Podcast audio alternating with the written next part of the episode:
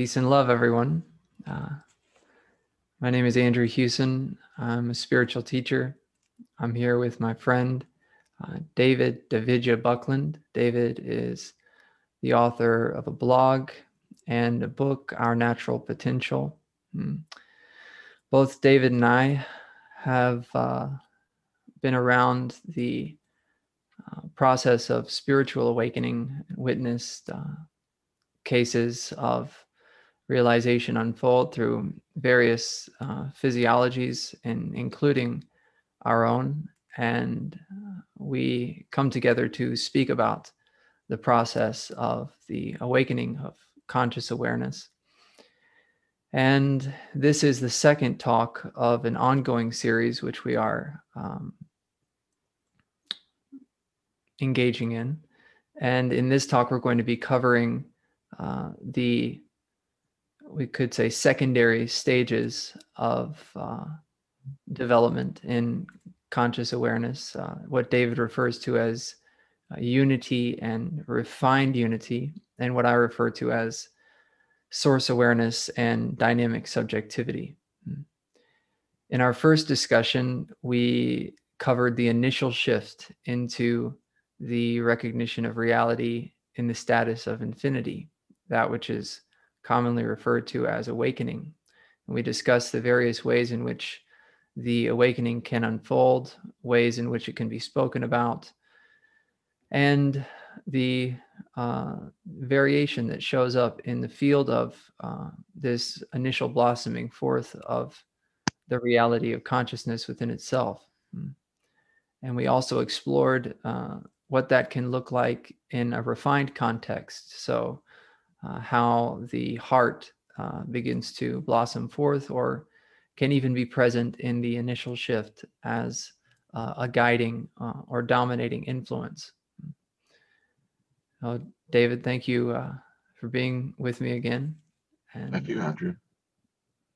I'm looking forward to exploring this together. Yes. So if you're not familiar with the stages, it would be a good idea to take a look at the our first conversation mm. to put this into some context, although we'll talk about it a little bit. Um, if you kind of think of consciousness as uh, an, the underlying dynamics of all what we experience, there's a there's a uh, a three-way process in, uh, involved. There's the the subject or uh, observing aspect of consciousness, and the object or observed uh, aspect, which is the world around us and, and all we're experiencing. And then there's the process of experiencing between them. In that first stage, we wake up to the observer value, sometimes called the witness. Uh, and there can be a, a, sense of a detached observer observing an outside world.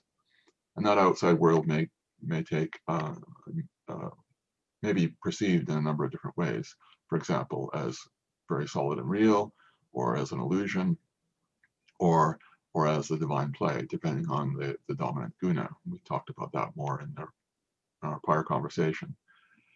Uh, the key with unity is the object side, where through it, it varies how, the, how that process unfolds, but uh, in the classic description, there's basically uh, that refinement of perception we talked about in God consciousness and the, the awakening heart and uh, subtler and subtler perception of the mechanics of the world around us until we come to consciousness itself. And then at a certain point in there, we recognize that that consciousness that we're experiencing as creating the world around us is the same self as is observing all that uh, field of experience. And so the subject and object are recognized to be one and come together into one wholeness. Hmm. Um, however, the, the mechanism there, you know, varies quite a bit in, in how that's discovered. Uh, sometimes it's just a matter of the depth of our awareness of consciousness gets deep enough that it's recognized to be underlying the, the field of the world. Um, sometimes people describe it like the world is like on a movie screen and we become conscious of the screen itself as consciousness and then recognize that we are that screen. Beautiful know. Yeah. Uh, so both David and I use uh, the terms masculine and feminine to describe the the primary aspects of conscious awareness. And in our last discussion, we discussed um, how those will show up in the in the initial shift. I have uh, been bringing forward an understanding of a new uh, style of shift, which is predominantly feminine.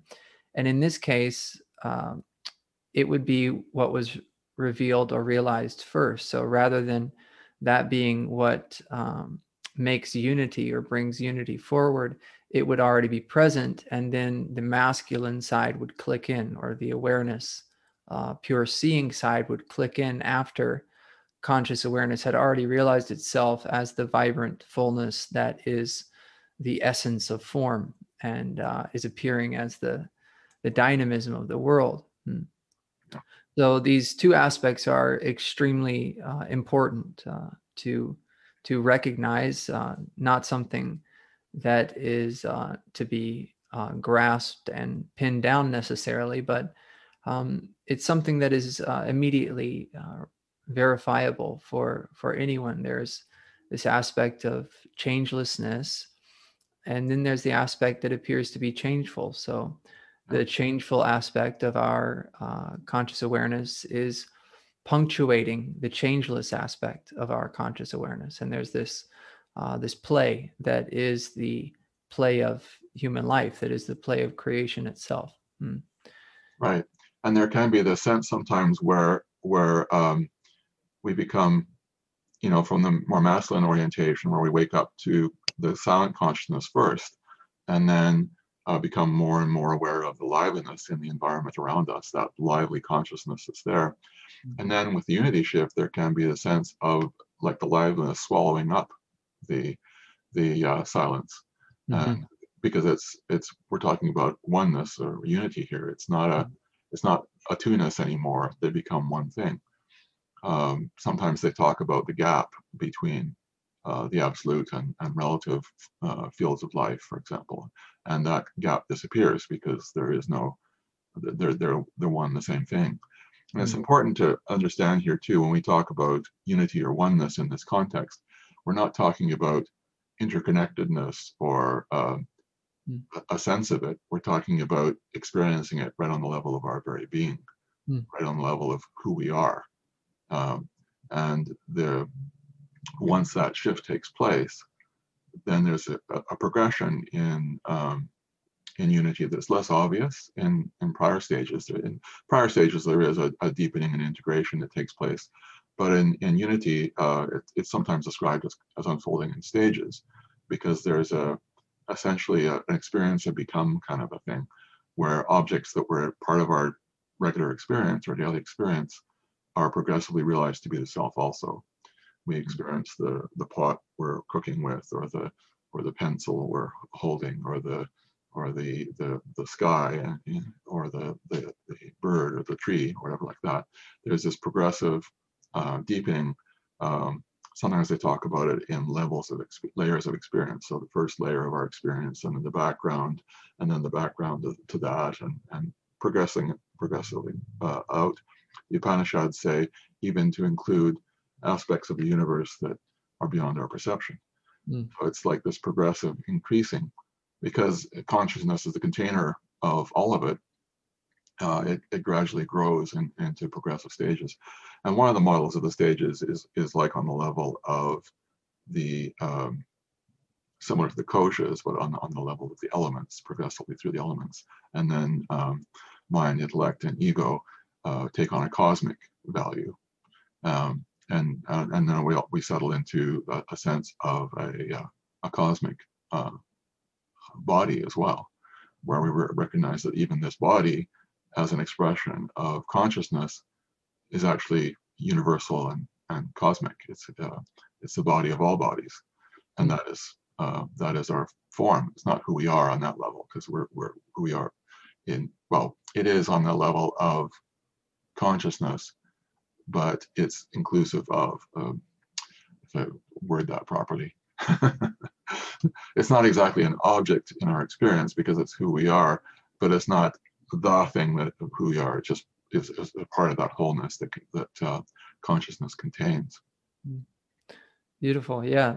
So, in if we go back to the to the masculine and feminine aspects of of conscious awareness, when we speak about the um, the body uh, being recognized in its infinite value, we're typically referring to the feminine to the feminine aspect. So, mm-hmm. as I uh, described the the feminine style initial shift, that can also take place prior to the silent pure awareness um, being realized. And I know that uh, David and I have kind of spoken about this. Is what this wasn't something that he had seen, but um, in from my own uh, direct unfoldment and also in, in cases that I'm observing now, um, this this is uh, also beginning to take place, and then that um, changeless, silent, masculine aspect is coming online. So it's the same basic movement towards unity, but just what appears to be in a reversal of of the um, the typical model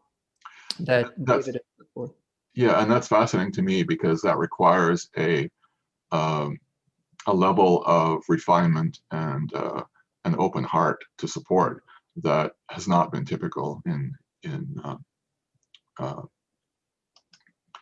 in the in the West particularly, but um, you know I'm I'm a more typical Westerner uh, that way, and you know really strong mind, intellect oriented. So the masculine was much more obvious to unfold for me first, um, but then uh, if you have a full process, then the heart becomes a natural part of that mm-hmm. uh, of unfolding. Uh, otherwise, because uh, it's it's the masculine and feminine together that uh, are the, is the fullness of it. Otherwise, yeah. you, as we've discussed, you get end up with a, a kind of a dry, um, flat uh, experience of it. it. Can be very clearly awake, but still very dry. Exactly, or there can be an absence of stability if the if the masculine is is lacking as, as well. So it's a it's this um, I work with this concept called the the sacred marriage, which is basically the the the union in conscious awareness between the uh, the distinction between the masculine and the feminine. And so I speak about this uh, primary distinction, which can also be recognized as the pranava mantra. Uh, but basically, it's a primary vibration, um, the uh, awareness becoming conscious of itself uh, self conscious. And so that distinction then is sort of resolved through us, we could say, in a, in a certain sense, because at first it appears to be um, very distinct, almost like a layering uh, of ourself in terms of an infinite field. But then that layering um, sort of is resolved or dissipates so that it's sort of a seamless field of subjectivity Yes. So we move from this this layering of subjectivity where there's a very clear distinction in aspects, hmm, all, both infinite um, and not separate, uh, non-dual, but still very distinct, into more of a seamless, fluid, flowing wholeness. Hmm. Yes. And uh, so that's what I would refer to as the sacred marriage, and I believe that that correlates with what you uh, call unity, or probably ref- refined unity. Yeah uh, more into refined unity for that to mm. be fully uh, uh, realized. Yeah. Um, another another aspect of the unity process is because when we experience something, we recognize ourselves to be it. Mm-hmm. Uh, there's a, a, knowingness value that mm-hmm. comes up with it. That uh, the intelligence within the object, the nature of the object in its own own nature, depending on our ability to perceive and, and recognize uh, how clear we are on those finer levels. And again, that's a hard thing because the intuitive level uh, where, where knowingness is is most appreciated uh, is a lot to do with the with the heart level, uh, some to, to, the third eye uh, to some degree too, um, but it has a lot to do with the heart level. So it's important that be developed. And interestingly enough, that also correlates with the intellect. And um, one of the things that takes place is that in, with the intellect, uh, before awakening, it's primarily associated with the mind. So as the mind moves around here and there by you know by different emotions and experiences that are arising and so on, the intellect gets pulled along with it, and it, it's not as uh, stable or or uh, uh, clear and some people, like academics, uh, learn to train their intellect more, um, but don't necessarily recognize their own uh, biases. well, they try to train that, but um, whereas after the after we've woken up, the, the intellect can shift from its association with the mind to the association with that inner being, that mm. pure, uh, the masculine side in this case, in this, in this context, that, that uh, stable inner uh, silence. And, you know, that makes it much more stable and clear. And um, the term be used as resolute. So we get again the resolute intellect. Um, then the heart has that key value as we talked about earlier. And then as we're approaching unity, the, the intellect becomes uh, a key because it's the, the the thing that discriminates and it recognizes that, oh, that's the same self. That mm. stable, solid intellect is ah, that is myself and that is myself. And, and that not in an overt kind of uh, way, but in a very subtle discrimination, this yeah. uh, subtle discrimination that goes on. Um, and that ties again into the the uh, knowingness, mm-hmm. that progressive um, progressive process. Um, another aspect that's worth touching on too that uh, varies uh, a lot in people's processes, but there's this progressive release of these core identifications. Mm. There's a core mind identification in that that is released, you know, mm. a sense of me, mine, um, with the initial awakening. Um, then there's a, a resolution of the emotional contraction to open the heart, and um, and then finally there's a there's a gut contraction um, that's associated with unity stage. Now I've seen uh, and there's a, there can be because that's a, the the gut is a fire center. Uh, there can be a sense of roasting or burning uh, barbecue of, of the um, what I refer to as the core identity. Uh, and it has kind of association with our childhood identity, uh, perhaps with our sense of our uh, given name. And um, uh, one of the and uh, so that that can happen with the with the unity shift slightly before it, um, or in some cases uh, much later. And I've seen uh, cases where it's kind of clear that that hasn't happened yet, even though they've moved into still higher stages. So, hmm. in an ideal way, uh, any any kind of core sense of identity is is resolved with the unity shift to support that.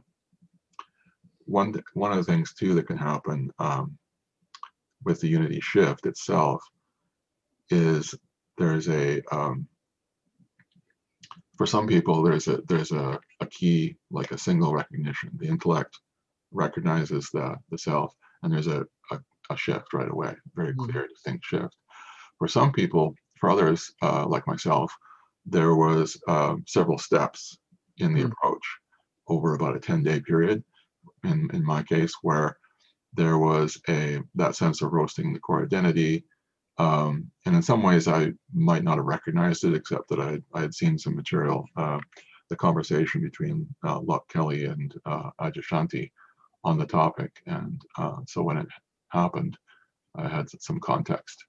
Mm. it was fairly short.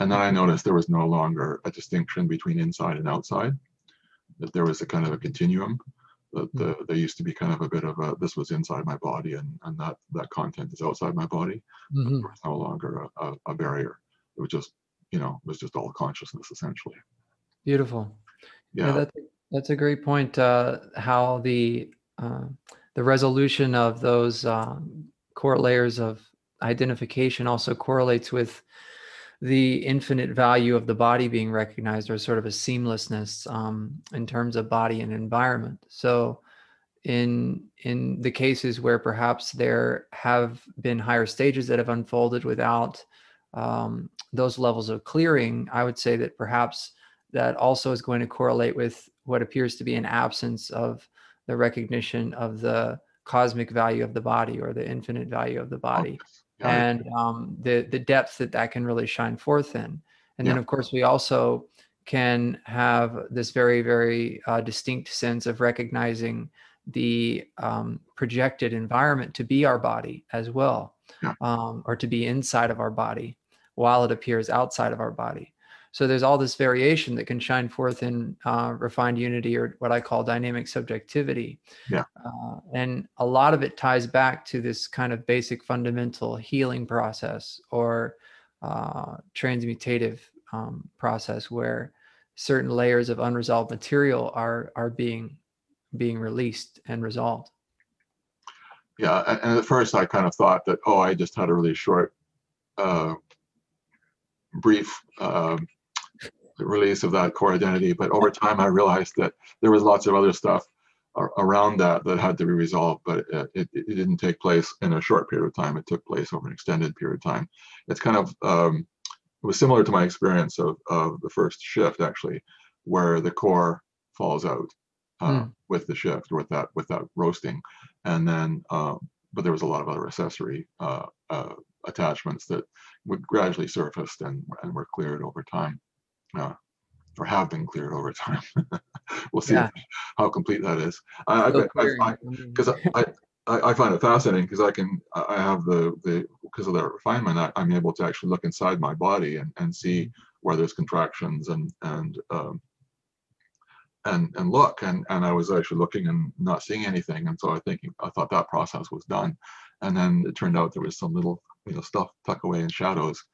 Um, the, the stuff has a remarkable ability to uh, hide itself from itself and uh, yeah, that's a great that's a great point, and I'm sure you would uh, concur with me in in saying that what oh, as things continue to really really refine and shine forth in terms of divinity. So as a, as the um, pure divinity of reality just begins to really reveal itself to itself uh, within its own mind, there that the increase, the apparent increase of the brightness of that light um, correlates with uh, these pockets of uh, unseen, unresolved material just continually beginning to be brought up into that light. Yes. So it's uh, it's really some may think just on you know a basic sort of assumption that oh yeah well when you move into higher stages there's going to be less there that's why you moved into higher stages and that is true in a certain context but it's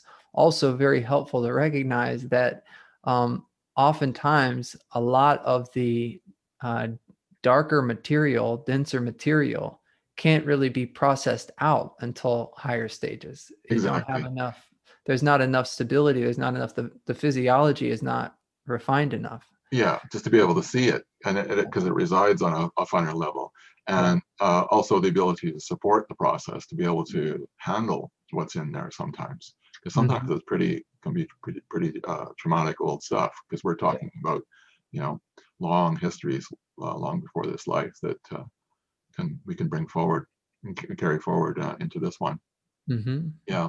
And so here there was that process of of that initial release and then um, um, and then that separate that the, the dissolving of the sense of inside and outside and then i went on a, on a retreat and yeah, for me, the interesting experience was there was a collapse of history, I guess you could say. Mm-hmm. So all these sort of inner layers that unfolded to my experience, uh, you know, the koshas that I talk about, the sheaths or inner layers of, of, you know, how consciousness becomes the world kind of thing, all those layers of that process, they all disappeared, mm. which I found quite odd.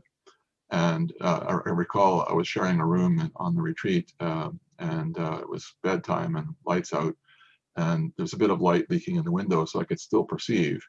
So I knew that you know that the world hadn't disappeared, but uh, all inner references to that had vanished. Hmm. And then uh, and then it it basically all came back again, but now in this new context. Hmm. So the the whole entire this whole history had had had to be released and let go of um, so that the shift could take place the actual the final shift and then and then it could be brought back in in that new context over yeah that's a, yeah that's a really beautiful point that um, there's sort of we're, we're we're stepping into this new contextual modality as i call it this new context of of seeing ourself or the self is stepping into itself through uh, this unique expression of its own uh, intelligence and then after there's this familiarity with that we come to a new sort of threshold point where we're called to let that go so that an even broader or more inclusive or more expansive um, uh, recognition can shine forth which then ends up including what we appear to let go of uh, or or surrender. Hmm. But uh, it just uh, is something to have an awareness of in terms of attachment to uh, you know different uh, recognitions or realizations uh, that unfold because uh, you know true spiritual maturity is the willingness to give everything up you know continuously to give up what it is that we that we have realized and sometimes it can be quite majestic uh, you know th- you know it Yes. you know you, it becomes sort of normalized after a certain point i would say but initially at least it's like this you know the splendor of all of creation is you know dazzling forth and you see all the mechanics and everything and it's all and if you're cognizing that's even a whole nother ball game because you have you know everything there at once and you can just kind of flip through it like a book and um but it's the willingness to give that up you know Yeah. That's where the grace of that light that i was talking about before that pure divinity begins to really shimmer in Mm. Yeah, I remember around that time, my teacher uh, made reference to perpetual surrender, Mm. and I was kind of horrified because at that point there's been a series of surrenders, but they were brief and short. They were short-lived. the idea of being able to perpetually surrender, whoa, that was a whole other level. yeah, it. Uh, yeah, it's it's a it's a remarkable um, unfolding one of the things I mentioned earlier too was that there can be that experience that uh, in self-realization and that initial awakening that the world is illusory, Mm. the Rajasguna is dominant, and if we invest in that as the reality, as as opposed to a stage in the process, um, a- Mhm. a stage in the in the refinement process, then um, it can actually be a barrier to unity, Mm. because in order for us to discover that, that the world is myself also we can't be seeing it as an illusion. Sure. Yeah we have to move past that. And if we're invested in that as a concept that, that that's the reality um, that actually can be a barrier to going further. Yeah. Um, yeah that's beautiful. It's a valid stage. So you know many are going to taste that sense of where everything's just an appearance and awareness and you know they are awareness and so you know and everything else is just an appearance in awareness but what you're pointing to david is that uh, you know having the understanding that that is not you know that that's just something that's a subjective recognition at that point Yes. um, and that the possibility is that what a you know what seems to be sort of this dreamlike appearance and awareness actually can be re- recognized as that as the dynamic intelligence of your own self throbbing within itself. And that's that that's the pulsation that i was referring to. That's the primary uh, distinction in between the masculine and the feminine in conscious awareness. Yeah another, another thing i found really fascinating about the process uh, referring back though for a moment uh, uh, for a comment because one of the things i found about unity too is because there was that progressive the brahma sutra calls it the aggregate. We, we're Mm. continuing expanding what is the self and so it kind of keeps growing and growing and growing uh, far beyond any any sense of what we might think would be included in it um, so there's a sense of what's new today it's Mhm. like because it's it's there's the there's the shift and then there's the processing of the shift Mhm. and uh, where we integrate it and so on and so there can be a, uh, a almost constant um, sense of of reality shifting so we Mhm. get very used to that Yeah. Whereas before we're kind of like holding on, you know, and, and this is my reality, you know. Um, we get really, really used to uh, letting it go and, and seeing where it goes today, kind of a thing. Um, Yeah. Yeah, that's another thing um, uh, that I've explored actually um, before in terms of masculine and feminine is um, the feminine as flexibility and the masculine as as stability. So Mm. w- the stability, if it's taken to the extreme, becomes rigid and uh, can not can be a, a limitation um, if it's not balanced out by the flexibility of the feminine. And then again, if the flexibility of the feminine is taken to the extreme, it becomes you know loose and wobbly and all over the place. Yeah. So it's the it's the complementary union reunion of the flexible and the stable that reveals itself as this uh, this fullness of self-realization, which we're referring to in in terms like unity, uh, refined unity, or or dynamic subjectivity. yes. And really, it's when the whole business of non-duality begins to unfold in earnest. Mm. Because prior in self-realization, there can be a sense of in, an inner non-dual uh, state, but Mhm. the world is separate, and we can say, "Oh, the world is illusory." Uh, we can dismiss that, uh, but that's not actually true non-duality because there's still something that's separate, and and that progresses forward past unity uh, as well.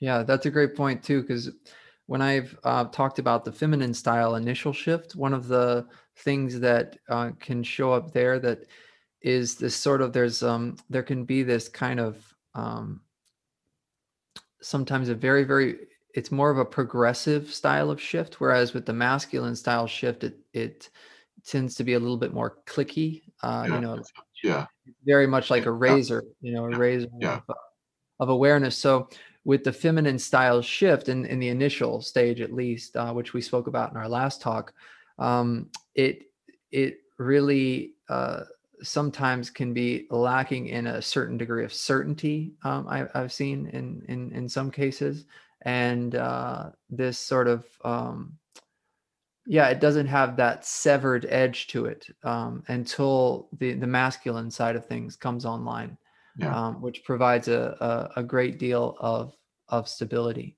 Mm. Yeah, it's interesting too. That was one another thing I remember noticing at a certain point in there where um it, I mean it, it keeps evolving, but one of the things I noticed in the initial stage before before um got the refined stage developed was that um the world had been very real before Mhm. and then it had become less there was a less sense of the there was less sense of reality from the, the outside world of experience and then there had become this sense of the world being a divine play but when the world was recognized to be absolute consciousness also it took on this concreteness again that Mm. it hadn't had and actually it was greater it had a greater sense of reality to it the world Mm. appearance had a greater sense of reality to it than it ever had before Wow. and, and a kind of a solidity, a concreteness, um, which I found fascinating because I, I, I thought that that was long, long. Yeah, uh, that is interesting. So Yeah. in terms of that solidity, though, it had a different qualitative, uh, you know, presentation. So it's not the limited physical type of solidity that before seemed to prevail. Right. Uh, It's an but with absoluteness. yeah, It's an yes, it's an infinite solidity. It's a solidity which is of the nature of the self itself. Yeah, yes. And not everybody has that uh, from what I've seen, but but uh, it, it is it's not uncommon for that uh, step. Yeah, now that you mention that, I do recall uh, that that sort of uh, sense. Yes, that the the the the value of seeing everything in terms of self sort of provides this um, this new uh, recognition of its reality in a, in in a way that could be described as concrete or And it's not that the appearance is what's real. It's it's that what's behind the appearance, what's Mm. creating the appearance is the reality behind that. Yeah. Yeah, it's a it's a really fascinating process. I mean, I really I really enjoyed the Unity stage a lot Mm. because it was um, I learned a lot from it and a, a lot of uh, there was a whole progression that unfolded. Um, Yeah, it is sort of an enchanting stage, isn't it? You know, I remember, uh, I think I always qualified it uh, in the self refamiliarizing itself with its own dynamic intelligence, you know, and I think that that's kind of what it was really about here and and uh, in other cases as well. It's it's this adventure of the self exploring its own uh, intelligence, you know, and sort of re- er, remembering, oh wow, this is how I'm appearing as this tree, and this is how this is, you know, I'm flowing here, and and all of these, you know, and a walk through the woods is uh, really a miraculous uh, affair. yes. Mm. Yeah, There's this, this constant self-discovery in this whole Yes. other level because it's all self. So Yeah. it's just, uh, and you can't, you know, there and there's only a certain amount you can do that because it has to all be, you know, recognized and processed and stuff. But but Yeah. there's a there's a kind of a process of oh yes, I'm not too, and I'm not too, and, and then sometimes you can pause a little bit on it and, and like you mentioned, what is it what is it to be a tree and, and what is it to be a cat or whatever of course, uh, yeah. on the grass or whatever like that, and and Mhm. uh, go into it. Although I did have to recognize at a certain point in there that that even when I was experiencing what it was to be a tree, I was experiencing it from that perspective of unity consciousness, Mhm. not from the perspective of the tree's consciousness. Yes, yeah. The way one of the ways that I've that became is clear is in terms of like a human conversation because it's obvious that you're conversing with yourself, you know, that and and you can feel that you're in the other viewpoint, but obviously their ex- subjective experience is much different than what it is that you're tasting. So even though there's that absolute seamless unity and flowing subjectivity, and you see yourself as the speakingness arising from the other person, it's still not that you know you're not tasting exactly what it's like at that level of consciousness. That level of experiencing is a different level. Yeah. And uh, Is it because they're in there identified with various things that, that you may not be, and you can be identified with other things, and the laws of nature are a little bit different. But you Yeah. do you do have a, get a sense of the laws of nature uh, Mhm. functioning there. It's it's pretty fascinating. Um, of course, there's you know there's also respect for people's privacy and so on like that. There sure, sure, are sure. appropriate uh, boundaries in there. Um, but it is, you know, the, the sort of the idea that there's something uh, secret or or there's anything that can't be known is, is a bit uh, Right. So I'll just say something about that privacy as well, because uh, it's really what, you know, I would say that it's not really a volitional decisioning, you know, it's more like a spontaneous uh, recognition. It's the self that is flowing like that and seeing itself like that. So Right. it's uh, it's not like there's a me here invading, you know, someone's privacy. yes, like, that's good point. you know that's like that that would be something that was going on like prior initial shift with some some type of refined perception i don't know a lot about that kind of stuff but you know from the from the value of infinity it's not it's not like that it's very simple and pure and innocent and not uh Yes. Yeah i mean, I, I did at a certain point, uh, especially in, in refined unity stage, uh, spend a little bit of time, you know, what is it to be a tree and, and spending, you know, uh, Yeah. taking the focus into a tree and, and uh, in consciousness, uh, just to be clear that we're talking about in consciousness yes and, and experiencing that aspect of it. Um, but I found with people, uh, I didn't find it, uh, well, pleasant particularly, uh, because because then you were stepping into their karma and their and their their contractions and stuff like that. So it was like, okay, I've, de- I've dealt with that stuff on myself. That's enough. okay yeah, Oh, all right great you make Yeah. a great point and so maybe Yeah. that's why i need to clarify i'm t- i'm talking more in terms of the experiencing so it's more like pure experiencing Yes. So instead of really going into the body, you know, in that way, it's the dynamism that's bubbling as the experiencing Yes. uh, yes. and self in terms of the pure experiencing of what appears as the other and what Yeah. is a, of that Yeah, which is talking about in consciousness, not not not. It's not like we we're astral traveling and and and uh, going no, no, no, no. We are every we're already everywhere, right? Yeah, there's there's nowhere to travel because we Exactly. are we've got all the bases covered on that on Just, that. kind of moving the focus of attention around a little bit. Yeah. Yeah, yeah, yeah, yeah. Yeah. Yeah, yeah, and, and it's also that that also points to another uh, key detail about unity that that's quite uh, it's, it's worth worth noting, and that is of intimacy. Hmm. Because when we are it, you know, it, it's it's intimate. It's who we are. So everything is a part of myself. So there's a, a profound uh, intimacy in in the uh, the experience of of you know the, what we might feel as intimate within ourselves, our thoughts and our emotions, is now the world is part of that as well. Hmm. And in a sense, the, the cosmic thoughts and the cosmic emotions are part of the collective consciousness around us, which we're also aware of and, and involved in. Uh, we've been uh, sharing notes a little bit about the dynamics in the collective around the, the American election, for example, uh, that's going on. And uh, it, it's, it's, it's like this uh, uh, Roller coaster. uh, yes, it's going on in the collective. So it's just it's it's part it's part of the environment and it's part of or we, we process some of that uh, Mhm. as it comes up in the experience. Uh, but there's kind of like a balance point you have to uh, manage because you, you know you gotta you gotta be functional and and uh, and not Mm. trying not trying to take stuff on just but just process what's arising and and naturally and and uh, uh, and you know so we assist but uh, in in what ways we're good at but uh, um, yeah not getting caught up in the in the drama Yeah, yeah. Beautiful point. Beautiful point. yeah, there's another uh, key idea they talk about in the Vedic tradition um, called Lesha Avidya, which basically means remains of ignorance. And it has several contexts. But as we become everything, sort of the all the various aspects of ignorance fall away. Um, but we still require some um, some areas of ourselves to be human, to function in the world. If we were just became completely absolute, you know, we drop the body and and uh, and go. Uh, the key here is is uh, living the, these stages in a human life. Mm-hmm. And so there's some value of a person needed to, to be in the world and mm-hmm. to recognize that that you know this is the edge of my body and and this is the you know here's the keyboard I can touch or whatever like that. That mm-hmm. that's not that's not the body.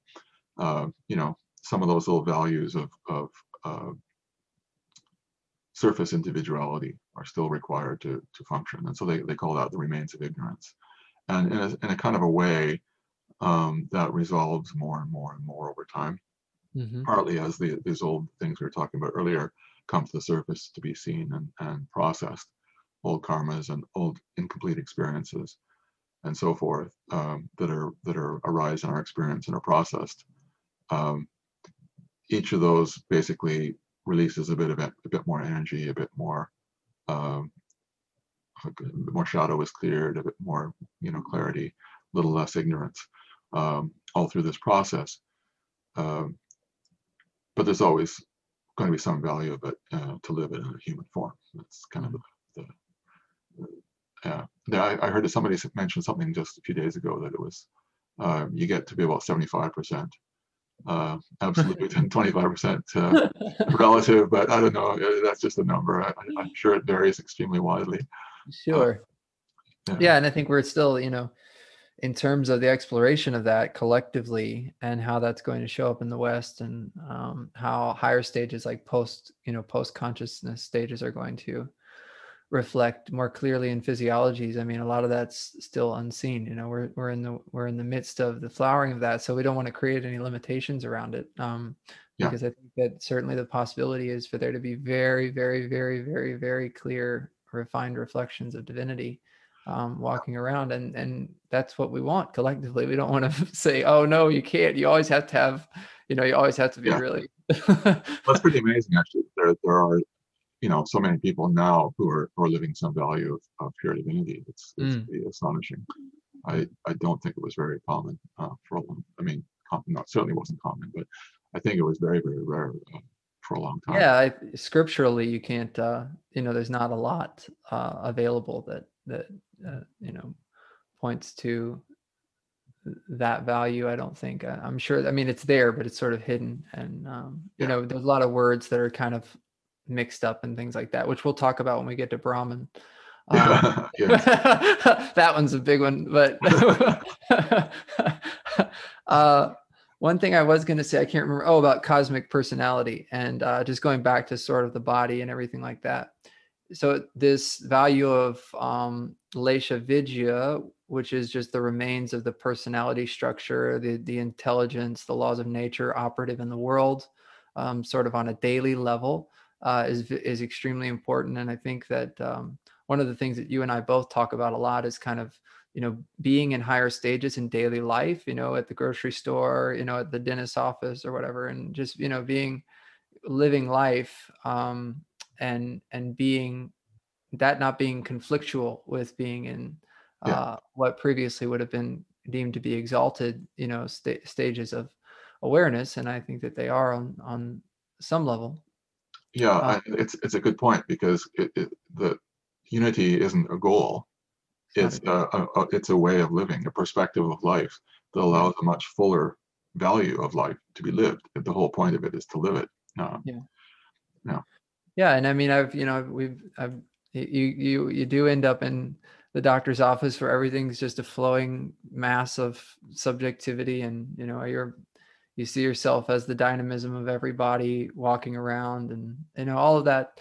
But it's it's not it becomes something that's so you know it's so at home and so familiar and so immediate and um, that nobody really knows that that's going on nobody else knows that it's going on yeah. although it can um, trigger other people uh, I, am yeah. not not not very often but occasionally i have, find somebody starts to to, to purify and mm-hmm. uh, they sometimes they seem to associate it with you, and but they don't know why or whatever. But they just get grumpy with you in some way, and, and it's like okay.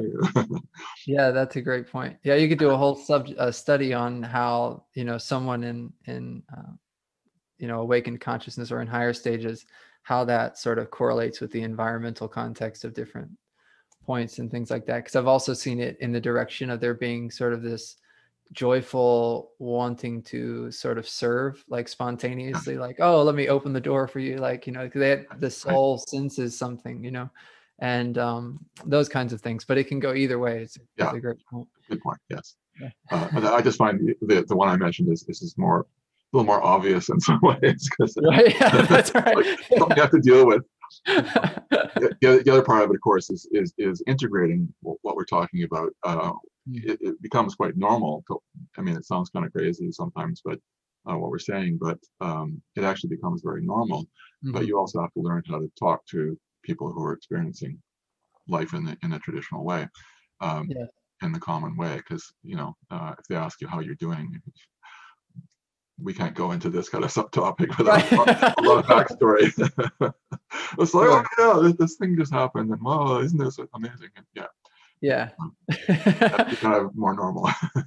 yeah. And I, I, mean, uh, that's an adjustment, I think, with every shift, um, you know, in terms of uh, conversation, at least, because, you know, you can be, someone can ask you, Hey, how are you doing this morning? And that question doesn't really make any sense, you know, especially sort of fresh, like, you know, it's like, uh, oh yeah yeah i'm doing great you know um, takes a while to to come around um, but that's one of the values of being in the midst of life you know being in the midst of the world is that we're kind of constantly brought into the dynamism of of experience and integrating it yeah. and integrating it so that's the you know and in, sometimes i i feel like what is presented um, as an integrated shift is sort of like where someone goes up into you know, recognizing their reality, and then they sort of leave it behind and they return to a space that they were before. And that's not integration. Integration means that you're you're you don't get you don't come down off the you, you don't come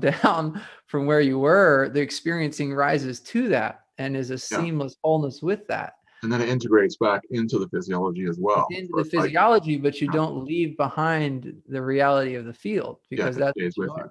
Yeah. Uh, and uh, sometimes it can be more background or, or more foreground yeah. or like that. I mean, there's a normalcy to it where it, when it becomes more, it's just kind of there. And then sure. it's like, oh, is it there? And oh yeah, it's there. And yeah, yeah, yeah. That's a great point as well. Yes. So it's it, there's going to be uh, like degrees of you know varying degrees of clarity, and I think that that correlates as well with the um, the process of surfacing and healing and you know transmutation. And I've, I've also been really pleased with how well I mean, in retrospect, I didn't see it so much at the time, but in retrospect, I can look back and see how well my life supported this process. Mm. Uh, things that weren't going to support the process fell away, and circumstances came up that that uh, supported the arising to take place when it was time. So we can get frustrated with, you know, our seeming lack of progress and uh, um, and that so sometimes, but um, but when when the time comes, when grace is going to descend, grace also organizes the, the circumstances for it. And it can yeah. seem like things are kind of falling apart and sometimes, uh, uh, or we're getting this amazing support uh, either way mm-hmm. again, or both. Um, but, um, you know, it's kind of just the way that, that nature kind of organizes stuff. And you, I mean, for myself, I, I found a much deeper trust in, uh, in nature and in the world that was going to support me. Uh, in not necessarily how I wanted it to come or how I expected it to come, but in ways that that um, were you know quite remarkable in, in another way. Yeah that's a great point that kind of ties into this stage as well um, because that value of self is sort of supremely realized in both the masculine and feminine aspects uh, and there's a there's a real deep um, union of that a resolution of the sort of uh, prominence of the distinction. What what can begin to take place is this degree of knowingness um, that's arising from that oneness, that sense of oneness. So uh, you talked about knowingness um, before, and I guess I'm linking it now to the word trust. so there's this sort of sense of knowing where to go what to do what to what step to take um, so on and so forth it's it could be seen as like a sort of semi omniscience or a sense of sort of uh, you know really really feeling attuned to the intelligence of life hmm? and uh, and it'll, it'll and you get signals sometimes where it says oh you need to go there now or you Yep. need to do this now and it's like what that doesn't make any sense But exactly when you learn to trust that and you do it and then it's like you know that's kind of part of why i got my grad degree just Mhm. you know it was like go there and it was like no no, that doesn't make any sense and it's like you know and then i got another reminder and another reminder and it's like okay okay okay and i you know left the life i was trying to make and, and went off to the states and ended up in a grad degree program and it just kind of all fell in my lap and it, Yeah. uh, it all went click click click and the admissions office said it would take a miracle for it all to come together in time, but it all just went click, click, click, and uh, I was very late applying. but uh, Yeah, it was really fun. beautiful. So yeah it, it's like you're uh sometimes i i reflect on in that in that space where seeing someone speaking is seeing yourself speaking and you can actually you know the words can can really very much seem custom fit like coming out of someone else's mouth that you're speaking to yourself you're telling yourself to go here to do this to Yeah. whatever um, oh, you're I, I, I've even had literally people stop on the sidewalk and say, "I don't know why I'm telling you this, but I, I feel like I'm supposed to tell you this." yeah i've also had similar uh yeah, it's like, and they're really mystified, and I'm kind of like, "Oh, okay." all right yeah that makes Like- sense yeah. I got used to it. yeah, uh, and that kind of that kind of leads us into uh, what I call refined unity, hmm um, and essentially, if there's been a that God consciousness process, the refinement and the opening heart, and um, and that going on the feminine side uh, previously, then that essentially continues into unity.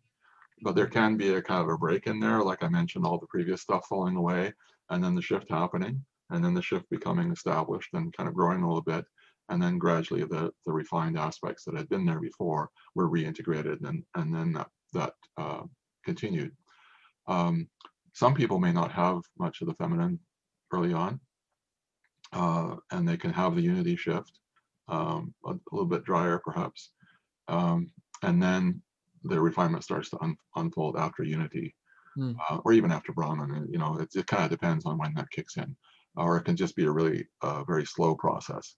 Um, whereas, uh, as you mentioned earlier, whereas the the stages in consciousness are distinct uh, Mhm. shifts, where the climax, the the the um, the shift is at the start of the process, hmm whereas um, whereas the feminine is more climactic shifts, where, where we, we build up to a a, a flowering at the, at the climax.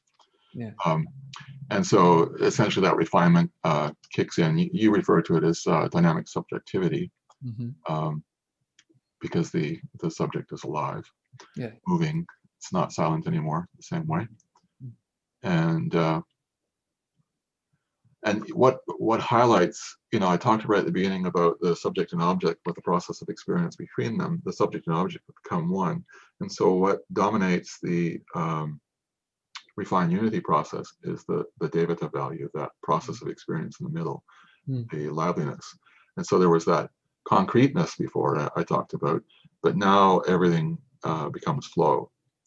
So even though we're looking at solid objects, there's a recognition that they're constantly being recreated in every moment, hmm and and there's a flow. Everything's full of moving consciousness, basically, uh, flowing and moving and, and vibrating.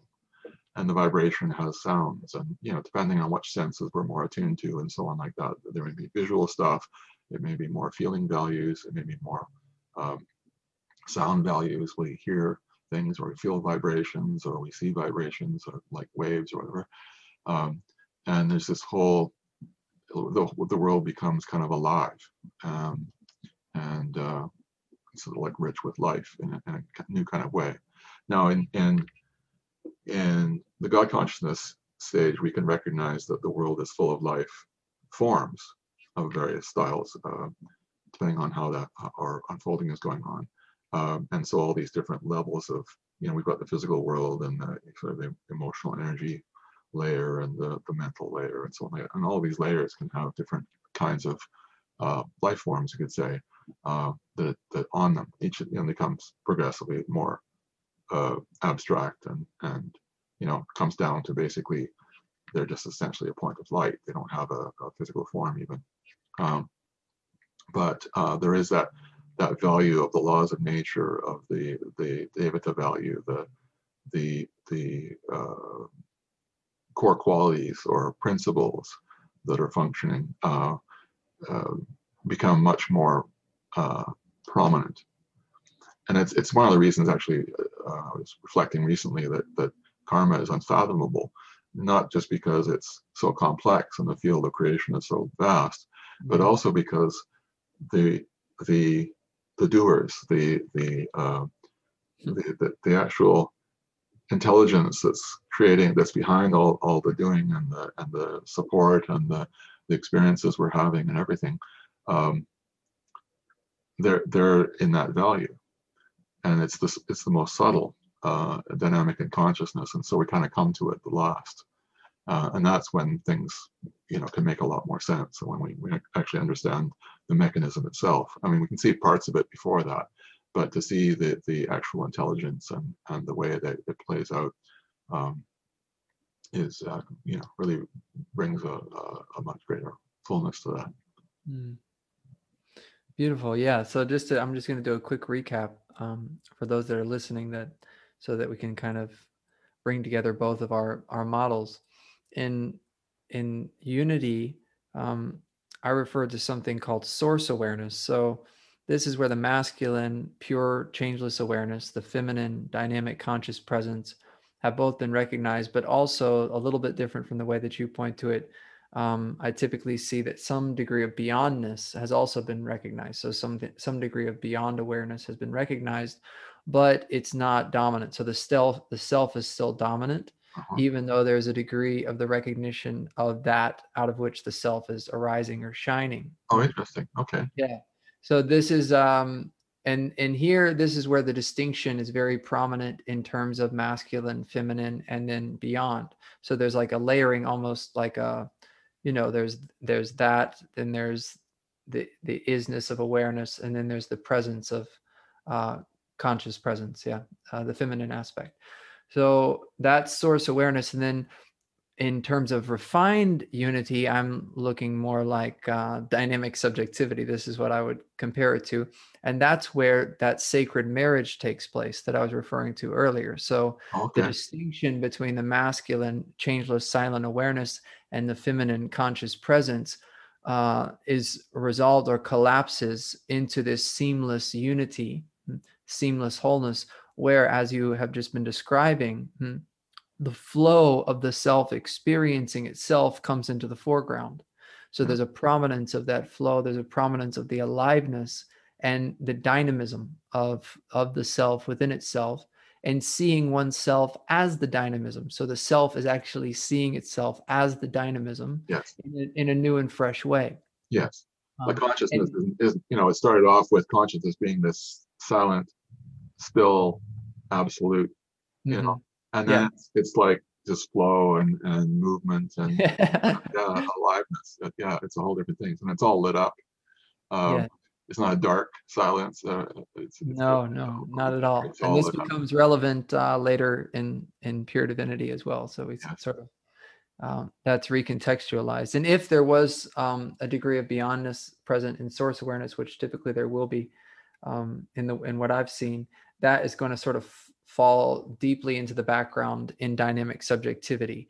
If dynamic subjectivity um, comes after source awareness, it can go either way. Dynamic subjectivity can come first, or source awareness uh, can come first. So it just depends. Oh, that's um, interesting. Um, yeah, because you know most of the people that I've talked to were oblivious to uh, actual Brahman, you know, mm. that, that beyondness, um, because consciousness was such a dominant part of their reality.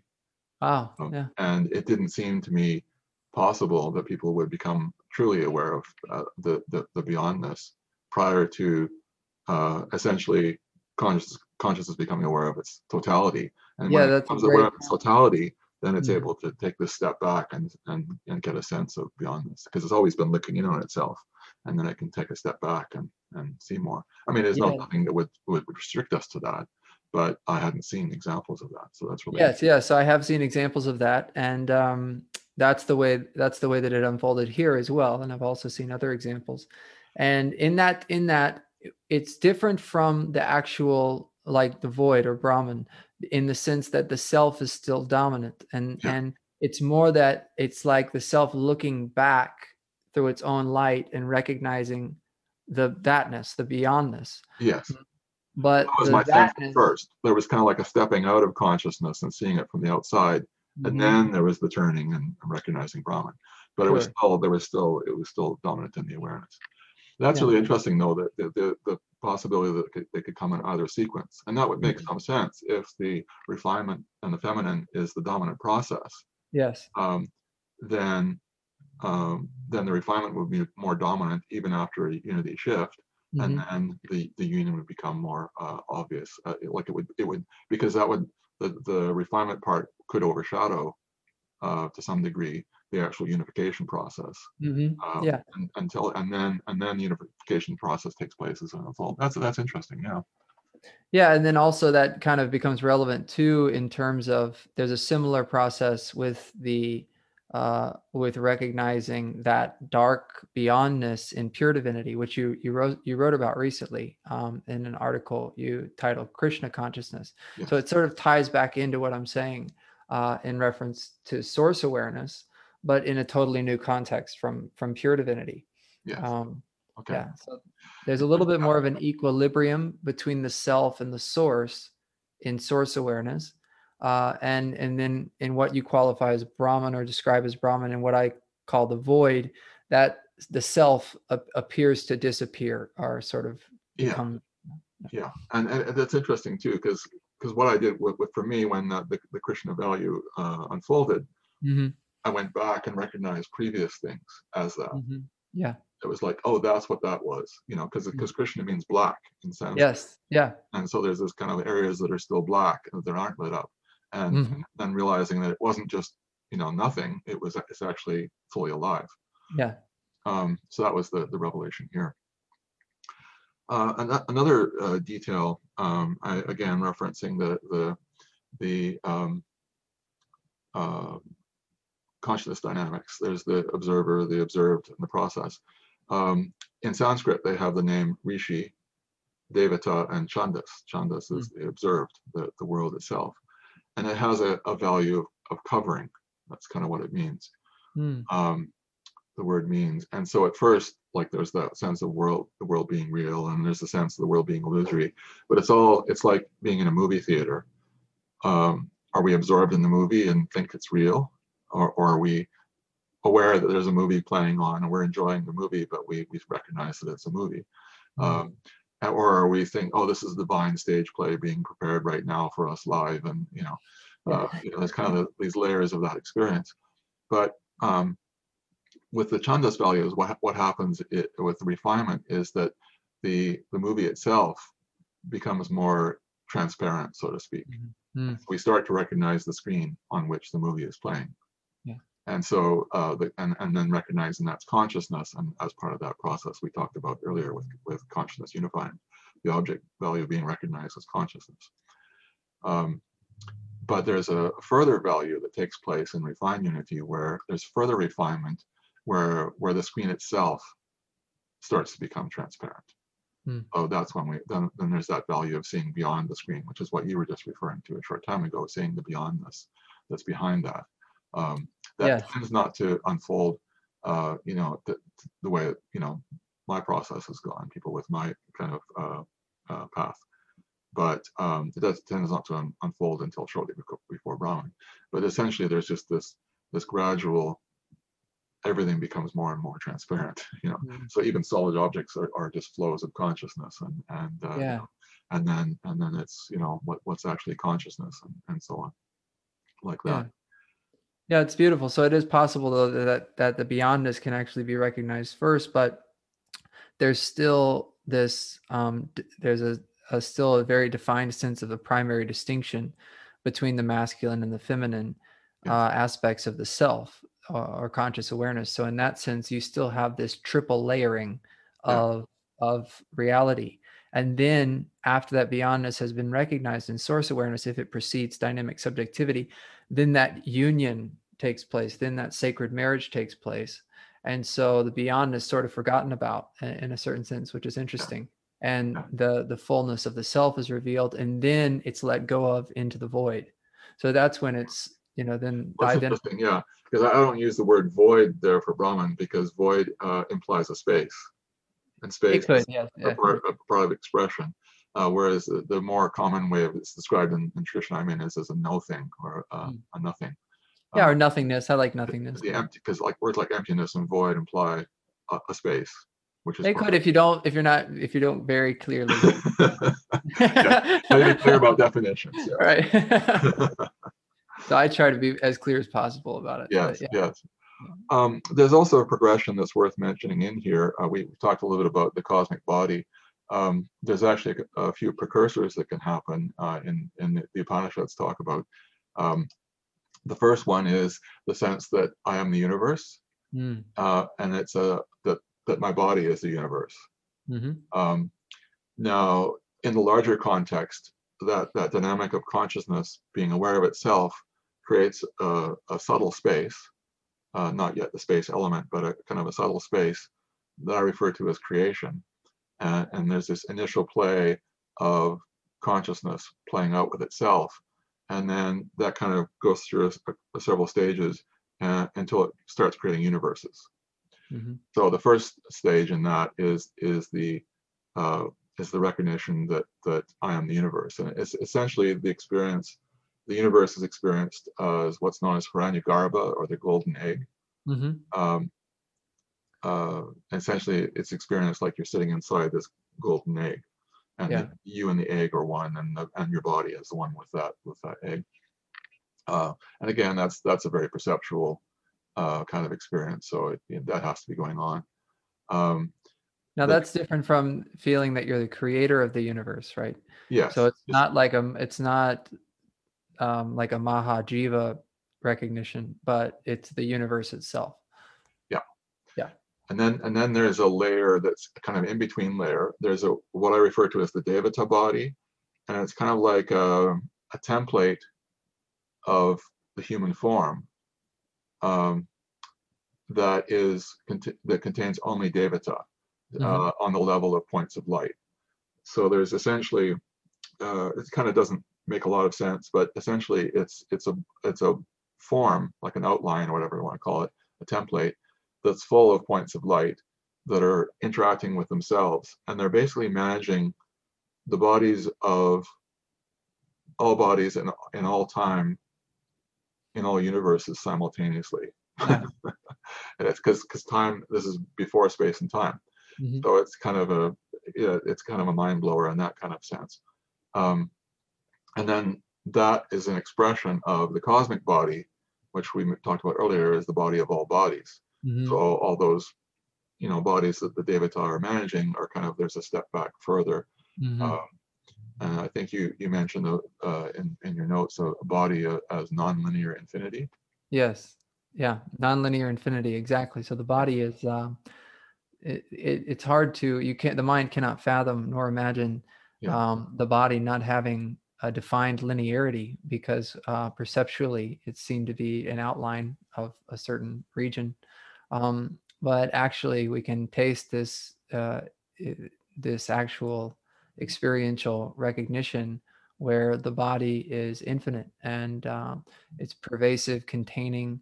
Um, there can be not only one universe recognized within it, but multiple universes. Um, and uh, so it just depends on the degree of refinement. Now, um, there's also, also some, what's refined because there are just to, to be clarify on that because there are people who are, have very refined perception of say the emotional body or the Ah. or the or the geometry the subtle geometry of be, behind form or whatever like that uh, but not so much deeper down uh, Yeah. where somebody else might have some very refined perception deeper down, but not so much there. You know, everybody has. Thank you. That's a great point, David. Like our friend Dorothy Rowe, Yeah. she has much more clarity about lots of different levels that I don't have a lot of clarity about. Yes. Um, so I find it very beneficial to watch her material and and tune in because it kind of helps me to explore different areas that I really didn't weren't a part of the exploration uh, and the unfoldment here. It was more on a on a different level, um, as you mentioned in our last talk. So And you can get a sense too when we're talking about how vast creation is. And Mm-hmm. so there's only so much, you know, time you have to to right. so we kind of become we tend to become specialists in a certain kind of way where where you know what we're most interested in that's where we put our attention and that's what unfolds um, in terms of, of refinement and and what we're perceiving Yeah, and we're all going to bring out a different part of the. It, it's this. We all bring forward this unique recognition of reality within itself, and a unique exploration of reality within itself. And and that's a key point actually and, and that's essentially why we're here each of us has a unique perspective of the whole and consciousness knows itself globally but we but it- it's kind of like at, at the cosmic level this is one of the things that unfolds in this process as we become aware of consciousness knowing itself globally and at every point. Mm. and and each one of those points can express forward as um, as a, a being or a, an experiencer of some kind. And uh, and so each of those points is a is a specific uh, perspective of that one whole. And it's essentially it's a way to bring out all all the detail. Because Mhm. the consciousness knows itself globally but by by experiencing itself from every point it brings out all the detail and so that's what we our role we have as an individual a current individual is to unfold the details of of uh, our perspective. Mm, uh, so we all have a role. And you know in the broader perspective of, of the cycles of, of nature and creation and so on like that uh, it takes all of us to go through this process we're describing in some some way um, for the process to complete. Beautiful. And the the fourth level after cosmic body is the I am the Veda. Um, Veda is a word that means knowledge, and uh, essentially uh, embedded in uh, the divine mind is kind of the word I, I use for it. Uh, there's kind of this field uh, at the top of creation uh, that's but slightly beyond creation um, that has these um, templates, blueprints. Uh, blueprint is some, sometimes what a word I use. And there's kind of um, the pattern for that particular. There's this series of different creations as well that are very different from ours, and um, and each of them has their own kind of blueprint. Mhm. And and then within that blueprint, there's also uh, a kind of a schedule. It's kind of hard to describe exactly, but it's essentially there is a person who is going to be born, whose job it is to cognize a law of nature that's no that's not currently uh, expressed, which basically causes it causes it to express, and it evolves creation uh, to the next point. Mhm. That law of nature comes alive. Uh, it integrates with other laws of nature, and then the rules kind of, the rules of the game change a little bit. And in very in the higher ages, there's more laws of nature that are functionally active, and that's a whole other topic. Um, uh, you know, getting into the types of cognition and and all this kind of thing.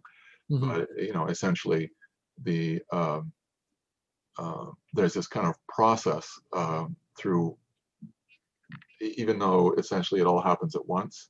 There's al- there's also the, again to experience the detail. It's drawn out over apparent time. So there's a kind of a, a sequence of, of evolution and an unfolding.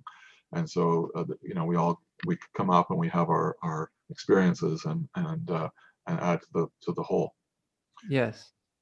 Yeah, beautiful. And so, and just going back to to what you said about sort of that template or schedule or uh, however you want to contextualize it, your Yeah. the, the the capacity is to cognize it or to taste it in terms of its sort of simultaneity and its completion, um, and see it from that perspective, and then you can also sort of zoom out and see it in terms of its unfolding or its outstretching uh, uh, in in what appears to be our experience of of sequence.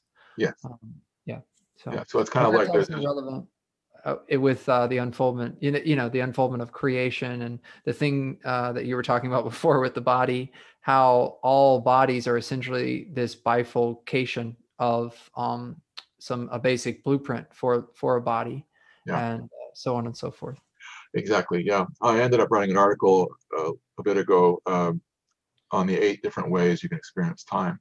Hmm. Because it's it's not because it's it's it's essentially time is an effect of the process of experience. Mhm, Space is an effect of that consciousness becoming aware of itself and that mhm, that initial dynamic. It kind of creates this subtle space, mhm. kind of a container, and and then in that, that process of experience, uh, and our our relationship to that process of experience gives us an experience of time. So we might experience, you know, there there's a past and a future in kind of the usual way, or we might experience everything is in the current now, where there's only the current in the present moment, or we Mhm, might experience all the past and the future are all in the present moment, mhm. or there's time as eternal and and and so on. Uh, Sure. Time is not existing, uh, unexpressed. Yeah.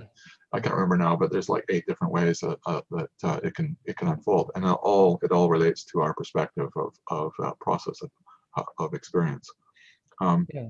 And there can also be great flexibility with that too. So this sort of sense of being able to shift um, how that's being related to so on and so forth and in, in, in terms of our experience. And um, yeah, yeah. and essentially, what happens at a certain point? Now it kind of varies a little bit, but um, if there is an unfolding of refined unity or or um, that that process, the feminine process, is continuing through the unity process. There comes to be some kind of point where essentially it knows itself fully, hmm where it knows itself globally, as I mentioned, and at every point within itself. There's that that the experience experiential process. Again, this is a very intimate process. Everything we're talking about, we're not just experiencing it, we're recognizing it as ourselves hmm uh, because it's part of that unity process. Yeah. And um, it reaches a point where it kind of knows itself fully. Mm. And in the experience here, as I referenced uh, earlier, uh, there's a sense of like consciousness realizing it's been looking in on itself this whole time, and it kind of goes up and turns and looks beyond itself. Mhm. So then, then there's a shift, the, next shift into uh, um, into Brahman. But if there's a also a process um, of the of the uh, referred to as God consciousness before, where there's a uh, an unfolding value of the personal God. hmm Um, this isn't necessarily experiencing forms of God, like, like um, the Vedic culture, and I, you know, I, I kind of relate to that. Uh, there's a sense there's there's one divine, Mhm. but it takes many forms. yes. Uh, fundamental principles, essentially, uh, Mhm. uh, like love and power and so on, and um, and they and they can be experienced as laws of nature, as Mhm. uh, you know, kind of an objective or masculine kind of way, uh, sort of through the intellect or th- through the heart as um, as embodied uh, with forms, and you kind of have your choice of how you want to experience that, depending on how the refinement is. So if there's that kind of process unfolding, then the climax of that in in um, unity is recognizing that that form of God is also the self, is also myself. Is you, Uh, so there's a this, and this is where we get into one of those climactic uh, stages of of the refinement. The feminine process is is the unification with with our highest ideal or the expressed God as myself. So it kind of clim- climaxes that stage, and uh, like in my case, for example, there was that, and then there was the recognition, essentially, that everything had become known in within consciousness at that point, in the in the broader sense. Um, and then um, and then the Brahman stage could unfold. Uh, yeah. Not everybody has that kind of process going on. There has to be that kind of you know God consciousness process Sure. taking place. and it's uh it's also has to do with the context because um i know you know if you've if you come from a more traditional setup like yourself where you were exposed to um you know the possibility of that and sort of had scriptural backing and then also um had more of a yeah had more of a traditional vedic understanding of different laws of nature and those kinds of things that's supportive of sort of a, a more modeled unfoldment taking place in that direction. You could say not that it's always going to be like that. Yeah. Um, but it's Well, also the ideal, and there's lots of people I know that are following a, a general Vedic uh, line who are Sure. not necessarily unfolding those things. Yes, have no idea yes. why I specifically or um, the, the why, why that's showing up here. Mhm. Um, uh, maybe because I, I'm supposed to talk about it and write about it and stuff, and and so it's shown up so that I can I can uh, help people with the process. Yeah, no, that's really beautiful. I'm glad you made that point. Um, and now I'm reflecting back on the way that it unfolded here, and and in those terms, I encountered what I refer to as ava- avataric bodies, which basically that just means like um, Krish, Krishna's Krishna Krishnic body, Buddhic body, and a Christ body, which Yeah. is very similar to what you're talking about, emerging with an ideal. Yeah. So, in terms of like Jesus, um, Shakyamuni Buddha, and, and Lord Bhagavan Sri Krishna, these were sort of primary pillars in the unfoldment here. They were um, present. And so at that point, what happened was that uh, there was a this total unification of their cosmic body, um, realizing that that was myself. So, Yes. Um, And and that- that's a- Yeah, just to be clear though, because there's some differentiating to go on here. Um, I mentioned earlier how there's kind of like the, the the ideal. There's kind of like Mhm. our the the form we most identify with, I guess you could say, our highest Yeah. ideal, and that's kind of the what what is described in my tradition as the personal God. Um, And uh, for some, that's the, the the heart opening is is uh, uh, quite quite closely associated with it. And then there's other forms of God that we can experience that we may not necessarily relate to that way. And in the unity process, we become one with those various forms. Hmm. But the key with God realization is becoming one with the with the uh, the the personal God. The the. Ishtadevata uh, is, is referred to in the Sanskrit. Okay. Yeah, and then there's some also some possibility for variation of in pure divinity with a lot of what we're talking about now in a different way. Yeah, Um, that's I, I I find it a little bit uh, eye rolling when I when I hear some spiritual teachers say that they're they're Kalki or they're Krishna or something like that, um, because that that's essentially an experience that's going to unfold for everybody at a certain point. Exactly. Um, it's not nothing special there. And it's distinctly even though it's a personality, it's distinctly impersonal. So um, unless there's some serious unresolved identification issues that are still present, um, it's not something that is taking you aback where you're like sit you're you, you're like standing there like oh I'm you know I'm Krishna or something. No, it's like I'm I'm you know I'm at the supermarket and my body is Krishna's body and there's all of these world systems unfolding within this body which is Krishna's body and that is what I is. Um, so yeah, it's it's fascinating too because there could be like I'm walking down the street or I'm in the supermarket or whatever like that. You kind of the body, the physical body is doing something, and then there's kind of like the cosmic body, which Mhm. can be doing some different things simultaneously, and you are all that also, and it's you know um, doing these things, and then there's the some value of divine body or other other uh, body, other forms which are also part of myself, and the attention can go there and see, oh, they're they're over in that part of the universe doing something, or or they're over here, uh, but it's all the self, uh, it's all myself. yes. Yeah, it's, Yeah, uh, it's so important to recognize this has nothing, absolutely nothing to do with the glorification of an individual.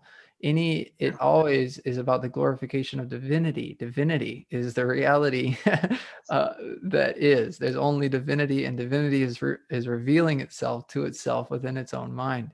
And you know, any individual that we see as an embodiment of that, that's what we see in them. That is uh, um, admirable. That's what we see in them that we desire or uh, hold as an ideal. It's their it's the reflection of divinity as that um, embodiment, and and it's not the particularity necessarily, although it, it it is expressed in the particularity, but the value that pervades and um, shines as as that particularized expression. beautiful. Yes. It, it's um yeah, and it's so easy at, at any given point. I remember a friend of mine coming over one time. We got together, and he he he basically said, "I'm God, and you're not." and he was kidding. Nice. he was kidding, but but uh, but you know he was going through this process of experiencing himself as God, and and uh, you know and and and he recognized you know the the play was going on, and, but it was uh, it was pretty funny. But, but I've, funny. I've seen people actually you know, invest in that a little more than they should, and and uh, that's that's when it gets to be um, a little tricky. You always have to keep all this stuff in in proportion because you're still a human going through this this unfolding. There's still that Lesha Avidya remains of ignorance going on. Yeah, and that's that's also where I, as you know, value the uh, devotion, the flow of devotion as well. It's it comes in very handy uh, in in that in that context. So, And that, and that really supports the surrender process to allow this kind of thing to unfold as well. Because you can get so, uh, you know, because each of these stages we're discussing, they they feel real and they can they can feel at a certain point complete. Mhm. They can feel like there's this fullness beyond anything we've ever experienced before, and this is amazing, and this is this has got to be the the ultimate, and you know that kind of thing. And you can get invested in that, and and that can become a bit of a barrier. Sure. But you know, if you kind of just then that's that's that's part of the reason why we talk about this this kind of Yeah. stuff. That, that, that there's more. uh, exactly. And then you're going to be Partly to us un, to support people for whom it's unfolding, but Yeah. also to to put it all in context so you don't get too carried away with, oh yeah, God, I had this experience of God. That's pretty amazing, eh? I'm really special. yeah, well, right. and uh, yeah, and that you know it can be a lot of trickiness uh, in terms of that being a barrier to certain levels of purification taking place as well. Because if the if there's this sort of um, false level of owning whatever recognition of reality is present, and something arises that seems to be conflictual with that, then the the uh, likelihood of you um, saying no to that or projecting it as being out there is increased greatly. Yeah. Um, yeah, it's much like less likely for people to unfold a God consciousness process after Mm-hmm. they wake up if that's suppressed. And it's like, oh, that's just experiential, or that's, you know, the heart's not relevant, or any of that kind of thing as part of their teaching. Yeah. yeah. And one other little detail to mention, uh, you know, I talk about the kosha model I mentioned earlier too. Uh, there, there's kind of these sense of sheaths where we have our physical body and our energy body and then mental body and so on like that. Um, in in the self-realization through unity process, the dominant reality is that consciousness, and there's some variations on that as you uh, mentioned as well. Um, but broadly speaking, consciousness is the dominant player in in that in the in the unity and and uh, self-realization process, and and it's when we when we step back beyond that, uh, in however way that unfolds. I mean, I, I gave an example or two, but but uh, there's there's a gazillion ways you may subjectively experience this process. Mm. Um, but the uh, but that's when you recognize that consciousness itself is also a sheath. It's also a it's also a, a it has a I mean it's infinite and eternal in that kind of sense. But you know, as mathematics you know does describe, there is infinities within infinities and Yes. spaces within spaces and uh, Fields within fields. And that's the, Yeah. uh, I w- next, in our next uh, discussion, I do want to explore that sort of, um, uh, what I call the field field contrast or the field point contrast and how that shows up and as things continue to unfold. And so, Great. Okay. yeah. All right. Well, uh, thank you all so much for joining us. It's uh, always a pleasure uh, to uh, sit back and watch how the, these conversations flow and unfold. And I think that this one has been uh, a real, uh, is going to be a real treat for anyone that uh, views it. And I've certainly enjoyed myself. So uh, myself thank also. you. Thank, you, you, so much, David. And uh, we just always give all glory to pure divinity. So. Glory to pure divinity. Yes.